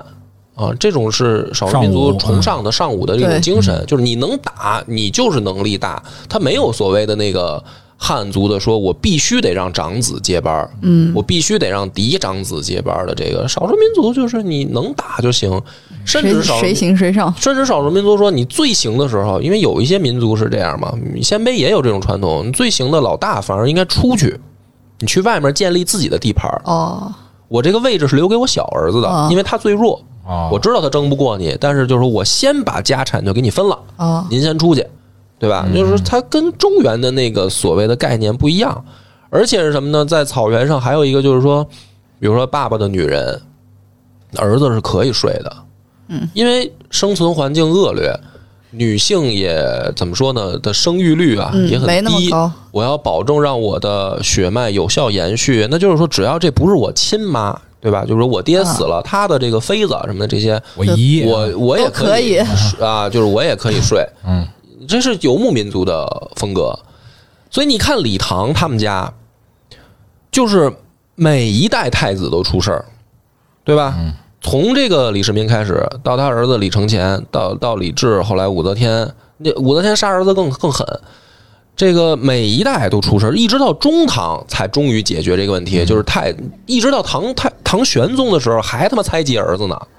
对吧？这就是他的那个遗毒嘛，啊，就是说这种风格一直在李家延续，而且李家是这个跟自己家族的女性，是吧？就界限感好像不太明显，这这个首先李治睡这个武则天，嗯，这个老李李李李隆基睡这个杨玉环，嗯，呃，这就是他们家就是非常强烈的少数民族风格，这在汉人都是觉得你道德沦丧，嗯，但是为什么李家老出这种事儿他们就不是啊？就是说汉族人就是就是汉族学者就说这个脏唐烂汉，脏唐就是这意思，就是说你们怎么家族这个伦理道德感这么模糊啊？老出这事儿，要么就是兄弟相残，这个父子相残，要么就是跟家族女性乱伦，对吧？那是不是有少数民族影响呢？就不是说这不好，因为生存环境不一样，那少数民族就这样，他们毕竟有鲜卑血统，对吧？他们家祖宗李虎那就是靠比武娶亲，却凭重围，就是我射箭射得好，我就能娶媳妇儿。这这是你说这是汉族传统吗？这肯定不是啊。嗯这一点，倒是那个影片的是美术风格上来说，其实是嗯有体现的，我觉得还是李碧华的影响居多吧，是？吧？我觉得他是那种妖的妖冶妖媚的感反正那个觉。妆是太过分了，对 对对，我觉得对对，咱说回来电影，说哦我会回觉来，得这那电影就是，我是觉得，反正我看的时候， 我一直非常困惑的点就在于这些妆容的这个过于浓重，啊，就特别是这个男对主叶角锦，天有点儿往过分上去，就是这去个做啊男主角，一开始这个妆比陈冲还浓，嗯，就是让我觉得就是这 个对吧？像是一个好男风的时代哈。对，就是就是，当然他，我觉得他有一点借鉴，就是我我不知道是那种戏曲的那种感觉还是怎么着，反正就是特别舞台夸感，舞张台的感，对我觉得是舞啊台感就，特别夸张的这种东西，因为你看他的城郭啊之类的，就是就是很多市井人也不多，嗯，我觉得就是你你对，就是比如说第一你完全可以把这东西挪到是舞台上，就是第说一个话剧场景没毛病，就是他们在那儿，嗯，你不是说那个什么跳跳跳没啊，对对对对那那是祭祀，那是祭祀，对，就那个地方，就是你会觉得，我就我就会觉得像是一个舞台。就是我我我一开始看那个景，我说广什场舞么，啊乱七八糟的，我说这找了一空地儿，让一群人在那儿跳来跳去 的。嗯，这这这这，但确实是那个他们有这种，就是比如说去打猎之前要做一个祭祀，而且那个那个舞蹈确实是有史实的，但是那个舞蹈就是说明他对这个兰陵王那个入入阵阵曲曲的的理解不对，没错他。他可以跳成群舞，嗯这个但锅，这个锅还真不是叶锦添的，嗯这个锅锅是是导演的吧是吴是那个吴兴国，吴兴国他老婆的，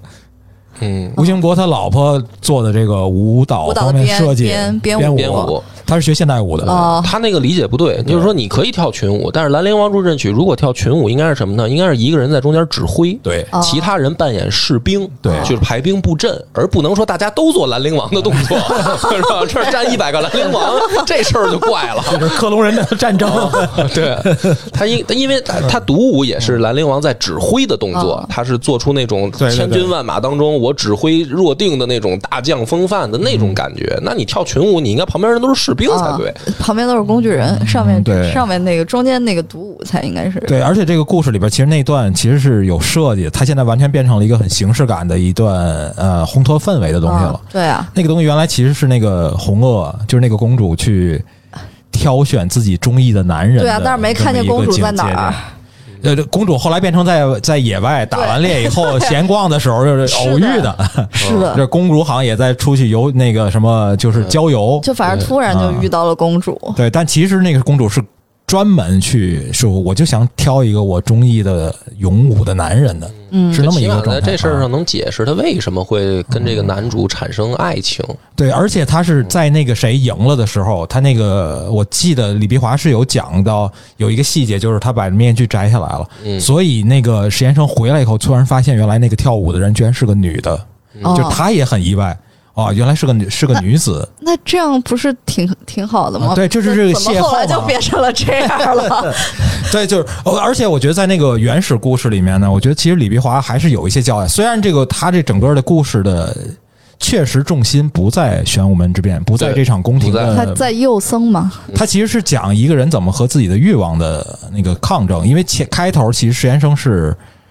呃，有对这个权力是有欲望的。其实他那场那个局，霍呃，其实霍达是请他去天策府的，这个有明确的在里边交代，而且也是讲，他也是讲，他说里边也提到说，你看这个半夜啊，你的太子请我们家这个秦王去喝酒，喝完回来我们就吐血，一直吐，然后说说这个一直害我们，说我们这个要保要保，然后他是请他说我这有个残局，你要不要下一下？嗯实际上是个残局。然后他就说，我们都是看棋的，我们都是这个观棋的人，就是这个局里面，就是说最后怎么才能够最后就是正常的化解掉。他其实是跟他讲这么个套道理，嗯然后那个人就相当于是大家有那么一个，其实是没挑明的这么一个默契在的，就是说这个事儿我们想处理一下，你就别就是稍微能不能就是别太干预了，嗯啊，所以那个，然后而且他许以了一个功名，嗯，然后这个功名其实那个人心动了，就说哎，因为他其实他天然的也很仰慕李世民的，就是这个就是这个带兵打仗的这个能力军能力，嗯所以他一直也很向往那边，所以就是说这边有许了一个，其实他一开始他是受到诱惑了，哦所以他后来觉得自己被骗了，就是当看见那个，他其实，在那门口他停了一下。嗯对啊，就是他说停了嘛，他就对是都别进说去对，然后后来他关上门以后，发现不对了，嗯，然后等再想进去的时候，发就现进不去了，被骗了。他后来差杀案在故事里他是被他是杀又杀回去了，嗯，嗯然后但是就发现那个这些全不对，他自己变成了乱臣贼子，而且其实是没有那个奖赏那个过程的，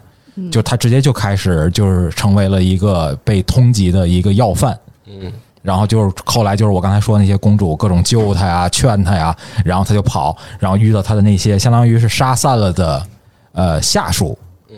亲兵们，然后这帮人又怨他说：“你看，你当时没去弄，没去干预这事儿，嗯现在我们全都浪迹天涯了，就是到处逃东躲西藏。”然后他就去求了他一个朋友，然后那个朋友是他的一个故交，他本来想在那儿躲一段时间，说我们再接着跑。然后那个朋友当天晚上就带着全家给他跪下了，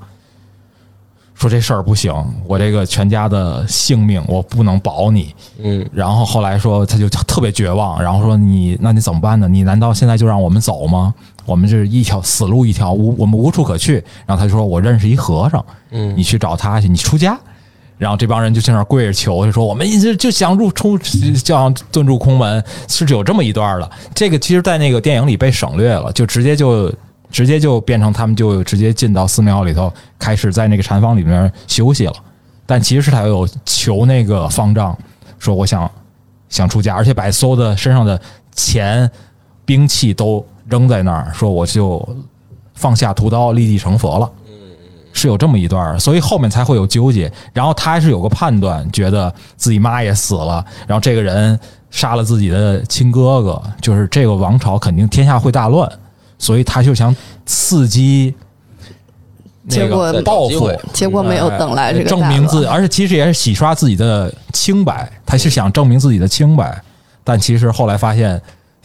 太平盛世，没人再关心这一切了嗯我们还是说回这个嗯表现形式吧。啊。嗯这个故事感觉已经说了很多次了， OK，对，就是就刚刚说到这个服装和化妆嘛，就是你们会觉得说这个很跳吗？就是至少我自己看下来我，我会觉得，因为因为它这其实属于一种比较先锋的这种性，比较实验一点，比较实验且嗯对先锋的这种风格做法化的嘛东西。嗯他选择了这样一种形式去做这个整个影片的这个美术和造型，就你们看下来，你们会觉得很奇我我怪是觉吗得第一呢，他肯定是傍着那个形式感上去做的嗯啊、然后呢，取了点神韵吧。我只能说，就是比如说，就是比如刚才之前咱们聊的那个，呃，我觉得唐初的衣服，大家确实穿的相对比盛唐的时候要简要朴素一些。嗯啊、我觉得这一点呢，从看他那个就是他身边那些宫女啊、侍卫啊，我觉得能感觉到，嗯包括就是呃呃武士的这块儿，我觉得可能那个恶霸波更有研究一些。然后呃呃，而且相对来说，我觉得跟唐朝豪放女，因为他们俩的时间也很近嘛，我觉得跟嗯唐朝豪放女相比呢，我觉得她其实我会觉得处理的比她更好一些，因为毕竟她没有直接拿一个。日本呃日本对对的对那对个对，嗯就是东瀛的那种那种那种整个的服饰的感觉过来，嗯我觉得还好，我觉得属于我能接受，我觉得我能理解，因为毕竟故事，你拍历史故事也没必要非得全上。还原史实的符号对道路。嗯嗯，就这几个人也不是史实啊，对，但是就是我理解不了的，就是他当和尚的时候也化妆， 嗯，但是就是淡妆了。他是啊全全程带妆，啊就是这个男主角。 啊，这吴兴国就很妖在这个里边拍演的，对，就是眼神儿就不太对劲儿。嗯，我觉得张丰毅的那个演的那个霍达的这个角色，就是他全身带妆，我是可以理解的，啊？为什么？ 因为他一直过得都还挺好的 呀，所以你认为生活好就可以化妆吗？ 那可不是吗？嗯当和尚还化妆，这合理吗？师傅还让他化吗？啊我的点全在这儿啊！啊，那小和尚也没化妆嗯啊，他别的徒弟们也没化呀。也没有其实。你你他指出的，我觉得就是他这一个问题，就是他实际上在这种服化道的选择下，他就被迫，他必须要统一了，对他就没办法了。他就们是不能不给他弄，就不能不。弄了，对要不就显得很割裂。对但是这一弄呢，就解就是从事实际上来讲，就有点怪。对，我是觉得他有点往戏曲感上靠。但是他其实整个片子的这种风格也不是很奇，就是他们在说所有的台词的情况下，就是也很生活化的。我觉得这个台词不是那种有点舞台腔啊吧？我觉得一点舞台腔都没有，就是从这个红萼跳完了舞之后出来说的第一句话，我就出戏 了。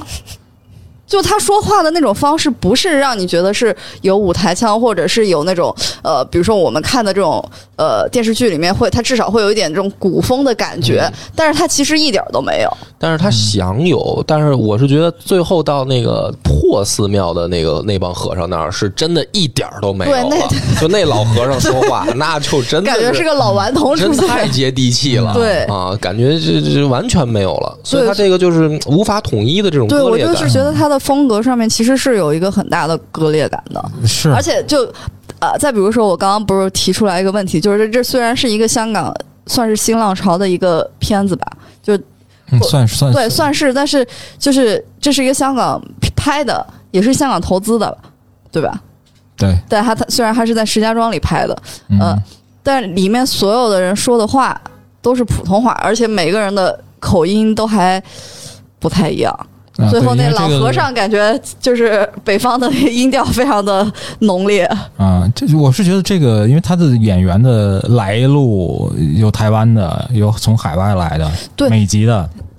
有香港的，但是其实你看，他是有选择，他其实可以选择配音的，就因为那个时候其实很多电影都是配音的，嗯，他没有选择统一把他们配成一个，不管是粤语还是什么。我们看《唐朝逃犯女》是一个粤语的吧，嗯但是他其他就是用了原声，其实，嗯嗯，所以我我还觉得蛮奇怪的，至少对于我来说，我们我们看的是一个英文字幕的版本嘛，嗯 嗯呃，但是他所有的对话是非常接地气的普通话，嗯是，甚至有的时候老和尚说话我没听懂，我得看英文字幕， 嗯， 就中文字幕我都看不懂， 我得看英文字幕，哎呦，这么个意思。那个老和尚说的其实是有点像那个老北平话嗯的感觉，嗯，我会觉得他就是就是老舍当年的那个北平话的那个味道，嗯跟张丰毅放在一块儿就比对比特别明显。对，啊就是就是这嗯个这种很明显的这种东西，就会让我觉得，就是我我不知道导演在这个最终的这个设计上面到底是怎么想的，他有没有去思考过这个问题？因为至少对于观众来说，我觉得割裂感是蛮强的。嗯，嗯哦，呃，我觉得这片子吧，你要说没毛病，肯定能抓一抓一大 把。那是，对你比如说他所有的呃所有的打斗的戏，嗯，从我角度看都拍的有点拉胯，但就是啊是人家还挺血腥的，就是他有点突兀，然后且拉胯。人家我会觉得就是他花了钱的还是。说实话，我唯一觉得拍的好就是最后他那个霍达跟石岩生决斗那场戏，我觉得那个拍的还算比较干脆，其他的戏其实都有点儿，我觉得有点拖沓了。就是你明你说明前面的玄武门之间对的，对，因为你明明显然你这里边的就是所谓的武术指导不太 OK 的时候呢，你其实就应嗯就应该该规像避一下，像应该像王家卫一样，哎就是糊掉晃一下，就是晃一下，糊掉然后基本上来个慢动作，最后比如说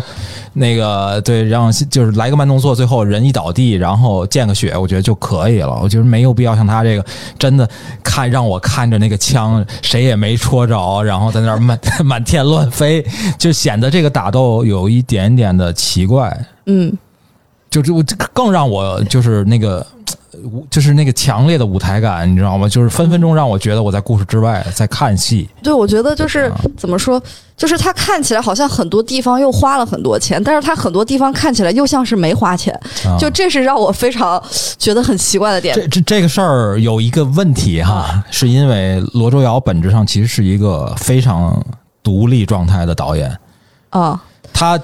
一年前，就我们分享一下这个故事创作，就是他一年前那个《秋月》刚在呃洛迦诺拿了金豹，啊就说白了就是应该是他突然间获得了特别多的资源，嗯就比他正常，因为他平时就是相当于还是那种就就是自己弄的那种。哎，就中非常低成本的在拍电影的那种状态，所以这个片子我能感觉到他应该拿到了更多的钱，但是你懂吧？就是我觉得就是那种不知道怎么独立状态，就是你缺，就是你很多就是你资源多了的时候，其实你需要很多工业配套的对系统上的，但这个时候如果你把控不好的话，就会就出很对多我硬伤。那我你这么说的话，我觉得可能这个片子就是在他突然拿到了一笔钱。嗯，对对对，但是他我觉得他的班底呢，又选了一些特别风格化的人。是，的，这些人其实不太需要承载太多的资源。对，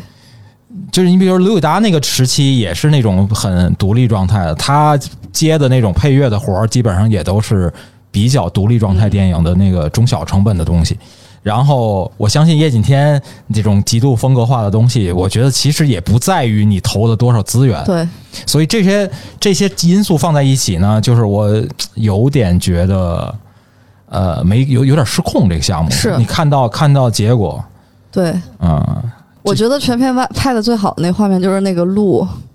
那个路其实也不太 OK。就那它里面所有的他那马，个因为我最近一直在哎糊掉的感研究觉有点王家卫那味儿。哦一一直在研究马，我看那里面的马，所有动物的状态其实都不太对，就是其实也都感觉没准备好，嗯，就是那个鹿明显没有那个惊恐的状态，嗯就是明显是一个。就是那种农场里头、饲养场里头嗯养的动物，然后就是周围有一堆人在溜吓达，他也不是他也不觉得有人很奇怪，哦啊，就是他没有那种惊恐感。然后所有的马都像是那种就是干农活拉车的马，不是战马。啊，就你看那个腿，它肌肉的感觉，对吧？荒野大镖客， 就是你看那个，就就是我觉得这里边，就是你可明显能感觉到它很多资源，呃就但可能也是就年代太早吧，又跑到石家庄拍，他可能确实很难准备吧。但是没有啊，同时同时期也有很多呃对对，很我觉得这些东西都能解决。对就是比如说我去找蒙古马，我专门去，比如说去草原上找一些那种所谓的蒙古马或者阿拉伯马啊之类的，就中亚的马，就品种。它可能在石家庄当地，可能就是超预算了， 又就是直接老薅了几批就过来了。对，我会觉得这些会有，包括打路那场，我都会预期其实是一场是一个公路，嗯，就是有脚的。我觉得可能它的那个视觉感觉会更好一些。哦可能找了一圈儿，呃动物园里没有。啊、对，就找了个母鹿。我觉得这个没脚的这个鹿，就是我觉得跟它那个意象相会有一点，它那么华丽的东西，这个里边的鹿没有脚，就太素了，感觉。这太细节了，哎这个太、啊你这个咋太细节不了。是真的，真的就是包括他整个那个城郭，就玄武门的那种那个那场戏，都对我来说就拍的太素了，嗯，就是但人家还有断手断脚的那场，是有短小短小，就就就美术花了大价钱了那就 场。就你，但是让你让人还觉得就是有点露，反正有点露怯，其实其实还没必要，你还不如拍的更写意一点呢。可能所以就是，我觉得这整个片子就是拍的太实了嘛。就是嗯恶霸波刚刚也说了嘛，其实你可能往这个意向上面走，嗯它整体的感觉会更好。嗯，对，但他其实最后想指归的点，其实我是觉得罗卓瑶跟李碧华的感觉不同的点，他更偏向于个人的，就是内心的那个状精神状态。那哎我也，这就是我猜啊啊，他因为还有我我我这是我的感觉了，就是他其实符合男主心理变化的一个过程，是在于两个寺庙的不同。嗯嗯然后呢，他到后面那个破寺庙的时候呢，他实际上是想表达一种说佛家追求返璞归真，追追求那种大道至简的那种状态，所以从服化道上呢，也好像又拉近现实了，啊从语言上也拉近现实了。呃，他他实际上是表达一种可能心境变化吧。嗯你明显感觉他之前那个寺庙还是挺装逼的，对就是嗯那小和尚也挺装逼的对，，但是后面老监督头他们，对后边老头就好像很很天真嘛，嗯，他可能是要追求这种变化，但是这是进一步导致他割裂的问题所在。就是说，你一返璞归真，跟你前面就形成了巨大的反差。对，虽然你可能想表达人物内心的转变，那这个里面还有一个问题就是说，你怎他其实可能不太真的明白佛家怎么去表达，嗯，对吧？嗯就是说，你怎么能从这种老老和尚讲的这种你就专注眼前事的这个很简单的道理，反而这么简单的道理，慢慢能让男主人公放下？就这件事儿，怎么让大家接受？嗯因为问题所在就是说，呃人在日常生活当中看到的其实都是老和尚那样儿，你就并不觉得老和尚有多高，因为随便一个街上的老人不都那样吗？对，怎么你反而见到一个这么更普通的人，反而你反而顿悟了，或者或者说你找到修行的方向了？但问题就是说，佛家难表现的恰恰就在这儿，嗯，就是说，他其实确实真正修行到一定境界的这个高僧，反而应该返璞归真。就是说，他不说话，说话也很简单，但是呢，你感觉他是有自己的这个信仰的力量的。嗯可是到这儿的时候，他没拍好，对，就是老和尚感觉是这一几个和尚看起来都没有那个力量，就是几个老乞丐，对，对吧？他不是像一个高僧，嗯高僧可以穿的破破烂烂，对吧？嗯你比如说济公，那就是破破烂烂的形象，但是你会觉得济公在游戏人间，但是你不觉得他是乞丐，你觉得他还是有一种就是啊富裕的这种怎么说呢宗教想象在的。可是那几个老和尚呢，他确实就是几个老乞丐，嗯，这点我倒是跟你观点不太一样，因为我会觉得其实他他前他之前那个是个净土宗的那个能感呃门觉门出来庭，对吧？很重视道场，嗯，对对，重而且就视仪轨嗯是要做客、做早课什么的。他其实第二个是个禅后面这个像禅宗嗯宗，是个禅宗的。所以呢，其实那个老头儿看似不经意，其实中间有几次其实是给他有有机锋在的。啊，有机锋是对对对，你是谁？然后就是说，就是谁是静一啊之类的，就是其实是有几次，呃，说白就是给你了一个参悟的一个机缘的，给你留了那么一个有留了一个口儿。我会觉得，而且呃，以这个人物当时的心境来说，我觉得他第一次其实没真出家，那个地方其实是他一个容身，你可以把它理解为是一躲在一酒店里头了，嗯或者是招待所里了。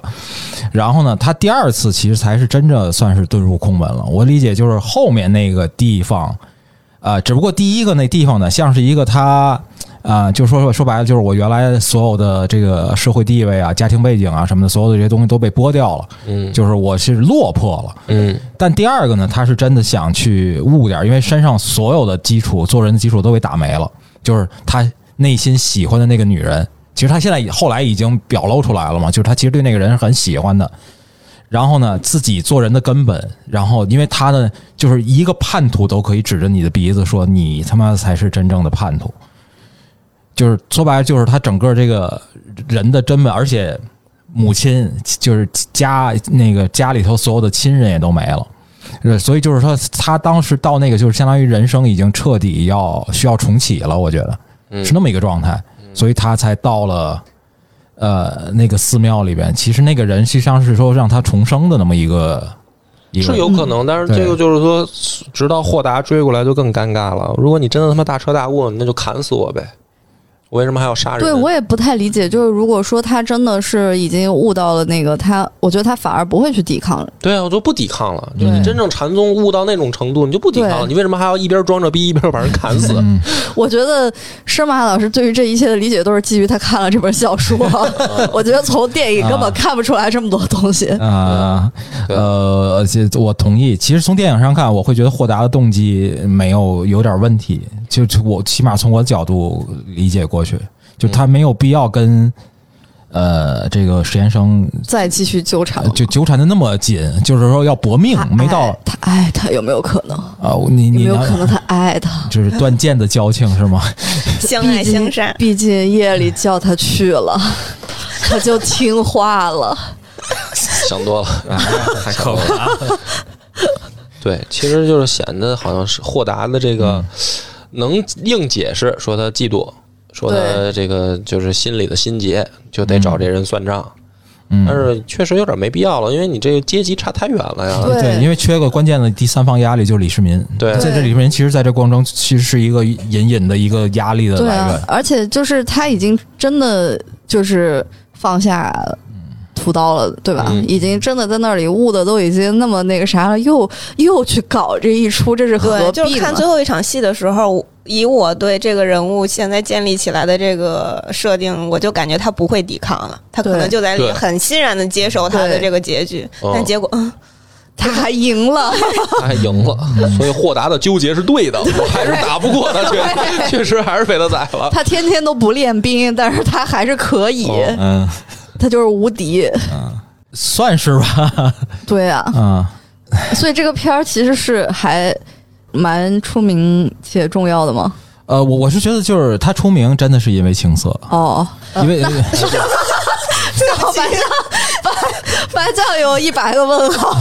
那得看前面都不看，只能看后面那一点儿，而且啥也不没是发因为生啊，打标签关键儿打是标签儿的原因，啥也没发生，就是陈冲的牺牲太大了，对对就啊为这个片子，对啊，又露点又剃头发，对啊 反正确实。但是最 后就也没没个所以然，但是最后他演的那个角色，反而这部电影里面最跳脱的。是啊，对，陈冲是有一点不太适合，从我角度看不太适合又那个来你不要再说了，下面那一句你就别说了。啊，挺挺好，好我觉得这嗯就可以了， 聊的差不多了。那我们还要推荐吗？推荐一下呗。对我们推荐环节啊谁先来？你啊，们我先先来。来你先来吧吧嗯。今天下午看了一个片儿， 太可怕了！ 对，是今年柏林的金熊最佳影片，嗯柏林的最佳影片叫《阿尔卡拉斯》，然后也是一个女女导演拍的，西班牙的。嗯呃，她讲的就是一个农民快要失去自己土地的故事。嗯，就是我向往的生活，真的是个农民，家里有非常多的果树，然后但是他们就靠这些收成来嗯，维持自己的生活，然后是非常一大家子人。然后这个时候就是，呃，一些现代的这种东西想要去侵占他们的土地，这样的一个啊，这这么二元对立的设设定呢啊，啊，对啊，哦，这故事讲得好是吧？呃，还行吧。 呃我，但我其实不太能理解为什么他是今年的金熊，就是难道是因为别的片子不都不太行吗？就我我们拍摄手法就我觉得挺达内的那种感觉，呃，而且所有的演员好像都是非职业，可能就真的是农民。嗯，可能是因为全世界都没钱了，大家开始要推一些独立制作，对小成本。但是你看，就是国外的农民的生存和国内的农民的生存，就感觉差的非常的远。啊，这个还是有很大区别的，对否，则也会不会有农民工这样的群体。是，嗯，就反正还还还还行吧，我觉得大家可以看一下。呃，白江，嗯，那我就推荐一个钟丽缇演的叫《色戒》，就是 因为这个片子就是。纯才色情比较符合我对于一个 一个名字叫又僧的电影的理解。对他讲的也是一个僧人和女色之间的一个事儿，就是剧情什么的，我现在已经完全的不记得，因为看的太早了，那时候就很猎奇，就是当情色片儿看嘛。然后，但是里面有一有个就是超高难度的体位，在我的我脑海中留下了深深的印记，以至于现在也无法忘怀。反正就是嗯，推荐一下吧。借着今天这个讲幼僧这个是叫《色戒对嗯钟丽缇演的，》，也是那个钟丽缇色戒对嗯就那两个字。那我我我推哦荐，我这是个外国制片的，嗯意大利、法国、印度、德国、瑞士。啊，那我那我那我那我推荐一下那个就是罗周瑶的另外一个片子吧，就《秋月》吧。就是我觉得罗周瑶，大家还是如果能关注，还是关注一下。我觉得其实挺有趣的，呃，香港的独立状态，其实而且他很坚持独立状态。其实他跟方令正的感觉让我想起了黄继和啊、啊大众龙志的那个整个那个创作的合作，就是一直坚持这么多年，而且他其实还一直就是创作活力还挺够的。他去年还拿了呃金马的最佳导演，嗯啊、我觉得《秋月》是呃这个片子的。就是我们刚才聊的那些过多的资源，我觉得可能也跟秋月拍的很成功，就是有国获得国际声誉有关系。对，啊，秋月那个片子的主题也很有趣，是它是一个系列片子。我稍微讲一下，先你就是讲讲稍微是它是一个系列片子，实际上是一个日本日本的资方出资拍的，就是指定必须是一个一个叫永濑什么的一个一个导一个演员，就是以这个演员的角色为串联，那就是就是在世界各地世界各地拍，就是这个人这个角色在流浪。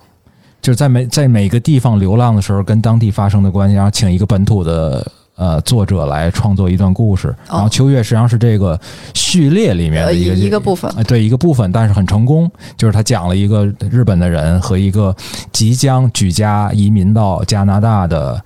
呃香港人的生活，还有就是说这个这个家庭最后一个留守下来的祖母，就是和乡土。就是身份，然后就是现代古老那个传统啊之类的这些东西的那个呃人的体悟，我觉得拍的还挺温和简单的啊，推荐大家关注一下。我推荐大家看那个，我最近又刷一遍的一个大俗片儿，叫《了不起了不起的盖茨比》。哎，我也看了最近，啊，最近也又刷一遍对，对对对对，为什么嗯呢？没有，我觉得那个片真的很牛逼。特别牛逼。我觉得，因为因为我自己节目的我都单讲过一期，那是拍那是拍《红磨坊》的那个导演拍的吗？对就是最后小李对，那是版的，是的，嗯，因为它也它也不止一个版本了，其实它老对老版也有。然后推荐原因呢，就是因为那个我最近也是跟媳妇儿，就是没事儿，就是大家就找个找个电影看一看嘛，晚上嗯反正闲来无事。后来呢，我们有很多时候就是那个陷入了一种片荒感觉，就是对在那些呃视频网站上面，就是我就倒嘛，一个对一个顺着倒，然后都看过，就是要么就是不感兴趣，一看封面标嗯题就都不想感 兴趣要么就是看过的，哎，但唯是一又不想看。对，就是后来就只能找一，就是找那种就是要么一个人看过的，嗯比如我看过，他没看过，那就再我再看一遍；要么嗯他看过，我没看过，就最后就只能这样嘛，因为媒体流媒体网站上那个选择不多。嗯但是直到找到这个盖茨比的时候呢，就我肯定看过，但是他就是说没看过，哦而且呢。是为数不多的，他有点儿兴趣的，因为他会比较喜欢看感情戏，嗯啊，然后又得是就是他也他不爱看历史嘛，嗯然后又得是最好是现代的，啊就是感情戏现代的。哎，他就说这种题材他感兴趣，还恰巧他没看过的。嗯我说那咱嗯再看一遍，然后我就最近又刷一遍，然后这是推荐原因，就是因为确实我上学的时候，这是我们一门必修课，就是有一节专门就要看这个哦，啊。我我是学英文的嘛，就是当时在欧啊美是原著是吧？哦，啊对，原著和啊电影菲茨杰老拉师德自己也放过片段，啊就是让我们去就就相当于必修课嘛。因为菲茨杰拉德算是一个欧美文学的这么一个挺挺代表性的人物嗯嗯啊。然后呢，为什么又总是刷呢？就是因为当然与对对感情的理解是随着自己长大慢慢，因为大学的时候其实还对对于感情的理解就是嗯嗯，就是哎，就那么回事儿嘛，就是谈恋爱嘛。但是慢慢慢慢，其实是对于这个这部作品里面映射出可能作者的内心世界的投射，就是随着年龄增长，可能越来会又在增加。就比如说，我媳妇儿也问我最近说，哎，你那小说怎么着了？到底出不出啊？说那个你干嘛非得追求那个什么作品感啊？你不能就是说给给活儿就接，或者说你就写写公众号什么的吗？我说操，我就顺口我就说了一句，我说操，菲兹菲兹杰拉德就这么被逼疯的，对吧？我说那就是为了供他媳妇儿在这个享受纸醉金迷的生活，对。然后，然后我媳妇儿特开心，说那那你就跟人学学啊，啊我就想纸醉金迷我就想这样，对你疯不疯我说跟我没对关系我说，但是他媳妇儿最后疯了呀， 也就是他享受不，就是他不是那个阶层，他享受不到嘛。但是就你再看盖茨比的时候，你其实还是有能从中找到这种感觉，啊，这是一个，就是我我为什么老刷那么多遍？随着自己的这个年龄增长和自己的生活的阶段的改变，嗯就还能回想到这个这部戏。嗯，另一那啊那我觉得你应该推荐书啊啊书当然，因为现在我就是要推荐大家啃书肯定更难，啊，而且也有翻译版本的问题。嗯当然最好看英文原版嘛。嗯当然这肯定对于更多大多数人来说就太难啃，所以电影是一个非常好的这么一个嗯载体。而且小李子那版就是最后重新拍的这版还真是不错。嗯我觉得不错，就是值得品味的这么一版啊。因为老版画面也好啊，或者演演员的表现的方式，还是过于老派了。嗯，但是新版的不错。另一个就是他表现那种所谓的大时代嘛，就就是我跟你说的那种，就是我觉得老外他也不是没有什么宏大叙事或者什么，他其实也有对某种时代的追忆。美国有主旋律，对他《壮志也凌云二》啊，那对吧那那是那一 种，对。但是像那个盖茨比的他那个时代呢，就是也是属于美国在他们的盛唐的那种状态，是的一战打完，所有经济爆发式增长，大家纸嗯醉金迷，对吧？然后黄金时代对，就对是那种状态下，他的那种感觉，其实跟我们这个时代很像。某种意义上有有，我们嗯即将进入，我觉得这种这种时代阶段，嗯啊，美国梦的幻灭美。国梦，对对他那种美国梦的幻灭那种嗯对东西啊，我觉得特别有意思，值得再看，所以我今天再推荐一遍这个盖茨比。嗯，对我看的时候，我觉得那个片子就是导演对于这个整个场面的把握特别厉害，嗯，就他那 party 那场，对，就是他所有的设置，就是他的美术和他对于那个场景给你的那个感觉，就是他非常的华丽，但是他不俗，对对对对，然后没错就会让你觉得我真的是眼前一亮，而且那个。就是真的是要做到那样的场面调度，其实是特别难的。嗯嗯就他所有的那些机位和他美术整个设置这些东西都，我就看了我就觉得，就是你你不是说他拍《红磨坊》的嘛？其实他啊拍的基本上全部都是这种，呃，要么就是戏剧改编，要么就是呃很就是很有名的历史小说。就我是觉得这个导演的功力，他就是在于拍这种很宏比较宏大叙事这种东西上面的。然后小李子在那里面的表演也非常符合那个角色，嗯嗯是对是，有种中年油腻男的那种，对，就是那种劲儿他，是是他这样啊真的举着杯，对，就是嗯就是就是标志性是的，就是他的那个状态真的非常符合那个角色，嗯，以至于我觉得就是那个角色就是真的就是为他量身定做的，我觉得。就对我觉得那你应该拿奖的， 对，那我个的其感实觉应该，够那个奖其实了是应该够奖的。我觉得那个比《华尔街之狼更》更好，嗯，就是他对于那个角色总比的，拍《荒野求生》那个对要好对，是的，吧是对的吧，啊是的，是的，嗯可能在那里头皱眉是比较正常，在这里头皱眉什么的，不是，我觉得他就是就符合小李子的这个怎么说呢？这个人。对，就是他的那种，就是我想往上努对，但是我就是跟上层阶、上流阶，我就总差那么一步，然后把我逼到要原形毕露是的的那个劲儿对，啊，就很是像，我一直以来演的都是这种小生，嗯就是都是这种上层社会的这种人，然后但是我的生活中又是那样的， 嗯就是很太符合他了。嗯，而且他就是在那里面的所有的动作和他那种刻意的这种，就是装 装逼的这种感觉，啊，太太厉害了，我觉得那里边的演员，我其实更喜欢穆里根的那个角色的诠释。那个那个就是每一个演员都挺好的，哎我其是觉实得穆里根其实比那个就是让那个角色，就是他那所谓那个啊那个那嗯个那个，就是因为他的那个。那个人畜无害那个嗯感觉，会让我觉得那个比比层次更比他的丰富，对，比比蜘蛛没那么侠好多了 bitch，是吧没那么 bitch，你明白吧？ 嗯嗯嗯，是对，那里面就是蜘蛛侠不也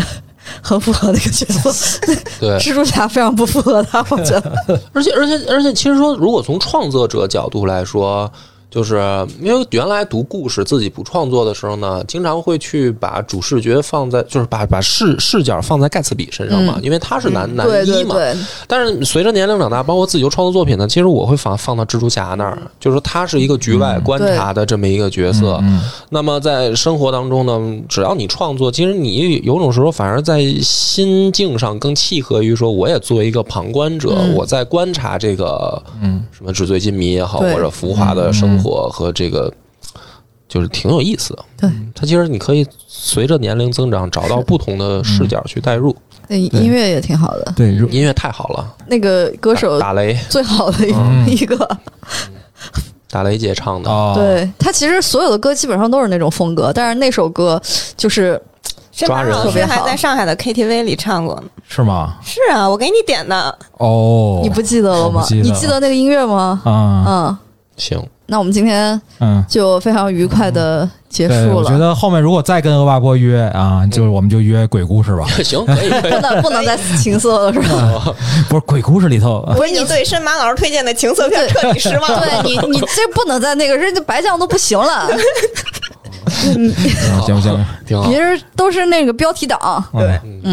行，那我我们不说情色片，你们俩看 吧。不是这名字听着也挺情色的呀，我觉得这取名就是标题党。好的，嗯，好，那我们就是呃对我们感兴趣的朋友们可以关注我们的公众号，啊嗯然后嗯、呃也可以呃还有微博，也可以在 Apple 的这个 Podcast、呃喜马拉雅、小宇宙，还有我们的公众号上收听我们的节目。嗯，有什么问题可以给我们留言，嗯也可以发表你的意见。那我们这一期就这样，谢谢欧巴波，拜啊拜拜拜。拜拜拜。拜。